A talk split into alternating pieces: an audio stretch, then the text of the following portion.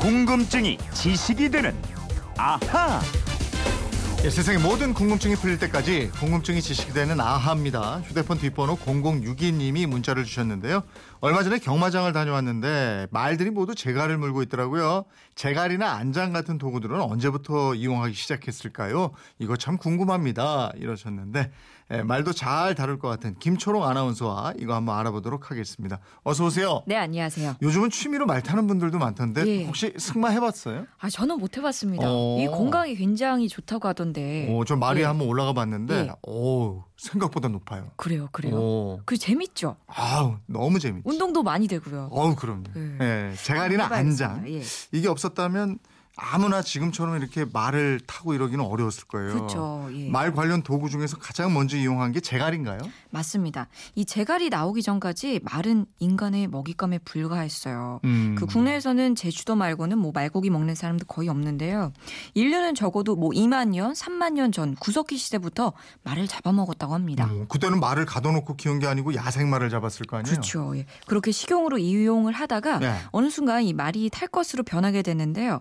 말을 먹지 말고 타야겠다. 이런 기발한 아이디어를 떠올린 사람들 바로 초원에서 말을 목축하던 중앙아시아 사람들이었습니다. 어, 그 왜 외국에서 야생마에 올라타서 하는 그 로데오 경기 있잖아요. 맞아요. 예, 그거 예. 봐도 그렇고 야생마를 길들이는 게 굉장히 위험했을 것 같은데. 그 인간이 처음 말에 올라탔을 때도 이 야생말을 잘 달리는 게 쉽지 않았을 어, 거예요. 가만히 있지 않았겠죠. 그렇죠.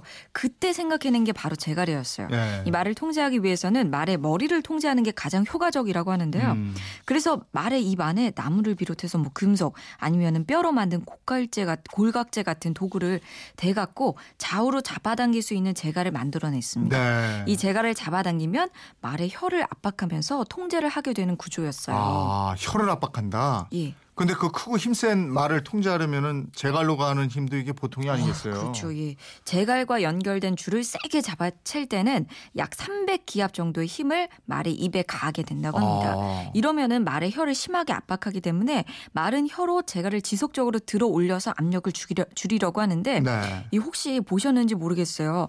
말의 혀가 시퍼렇게 보일 때가 있거든요. 아. 이게 바로 제갈의 심한 압박, 이 제갈을 밀어내려는 움직임 때문에 생긴 겁니다. 어, 이 참그 제갈. 예. 말 입장에서는 정말 이거 정말 고통스러울. 텐데 예. 이 제갈을 누가 먼저 만들었나요? 역시 중앙아시아 지역입니다.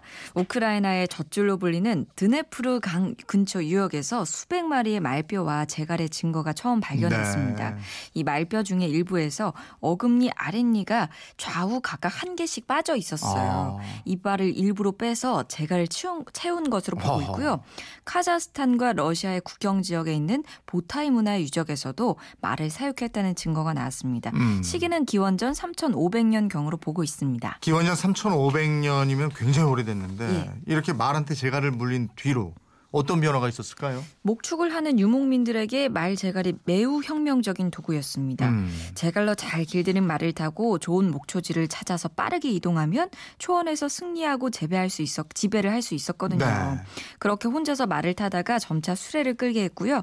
사람이나 짐을 나르는 역할을 하다가 이번에는 전쟁터로 나가서 그 전쟁터로 나가게 됩니다. 그게 아, 바로 그 전차예요. 예. 영화에서 봤던 거 있죠? 맞습니다. 글래디에이터나 뭐 배너에 등장하는 예, 예. 그 전차가 등장하면 서 전쟁의 양상도 달라졌다는 게 역사가들의 얘기인데요.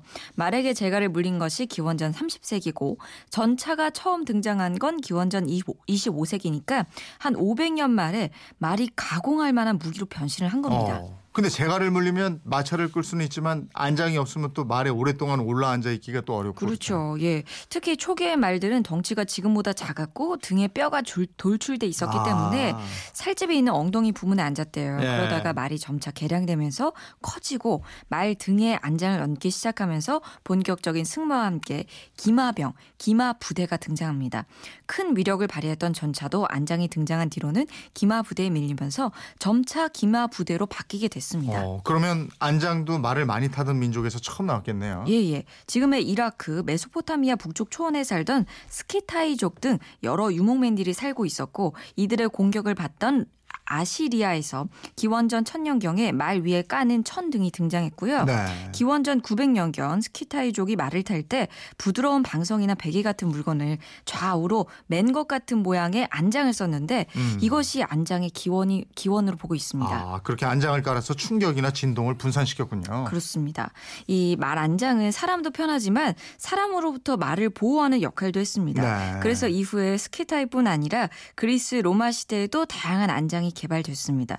지금은 안장 종류도 뭐 경주용, 마술용, 장애물 경기용, 부인용 종류가 다양합니다. 음, 그 안장에 요령껏 안 안고 이렇게 처음 타 그러면 예. 엉덩이 까져요. 그래요? 되게 쓰리고 아파. 어, 이거 요령이 필요하겠네요.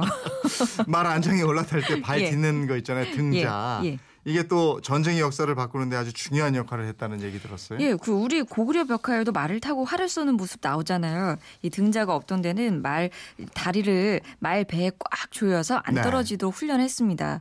그런 자세로 활을 쏘니까 이게 굉장히 힘들었는데 이런 불편함을 없앤 것이 바로 등자고 로마 제국을 무너뜨린 것도 이 등자였다고 보기도 합니다. 와 그래요? 등자가 로마 제국을 무너뜨려요. 이 게르만족에서 나온 고트족과 로마 군단이 전투를 하는데 등자에 발을 건 고트족 기병과 등자 없이 말의 배에 다리를 딱 붙이고 싸우는 로마 기병은 전투력에서 차이가 너무 어. 났어요. 그래서 결국 로마 멸망으로 이어졌고요. 훗날 칭기스칸의 몽골도 등자에 발을 얹고 유럽까지 휩쓰면서 몽골 제국을 완성했습니다. 아 등자가 있고 없고가 또 그렇게 큰 차이가 있었군요. 그러게요. 예. 말한테는 또 신발 있잖아요. 편자. 예. 예. 이 말발굽 보호를 위해서 붙이는 U자형 쇠붙이죠. 예. 경주마나 뭐 노형마처럼 많이 움직이면 발굽이 쉽게 마모되기 때문에 보호하려고 붙이는데요. 경주마들은 평균 25일에 한 번씩 편자를 갈아 신는다고 합니다. 어, 그 생각보다 자주 갈아 신네요. 25일에 그렇죠. 한 예, 번 갈아 신어요. 비용도 꽤 들어요. 한번 네. 갈 때마다 약 6만 원 정도 들어가니까 예. 1년에 14번 갈면은 약 80만 원 정도가 듭니다. 와 그러면 1년에 제가 사는 신발 값보다 몇 배가 꽤 많은데요. 들죠. 예. 0062님 궁금증 풀리셨습니까? 예, 선물 보내드리겠고요. 앞으로도 궁금증 호기심 생기면 많이 보내주십시오. 지금까지 궁금증이 지식이 되는 아하 김초롱 아나운서였습니다. 고맙습니다. 고맙습니다.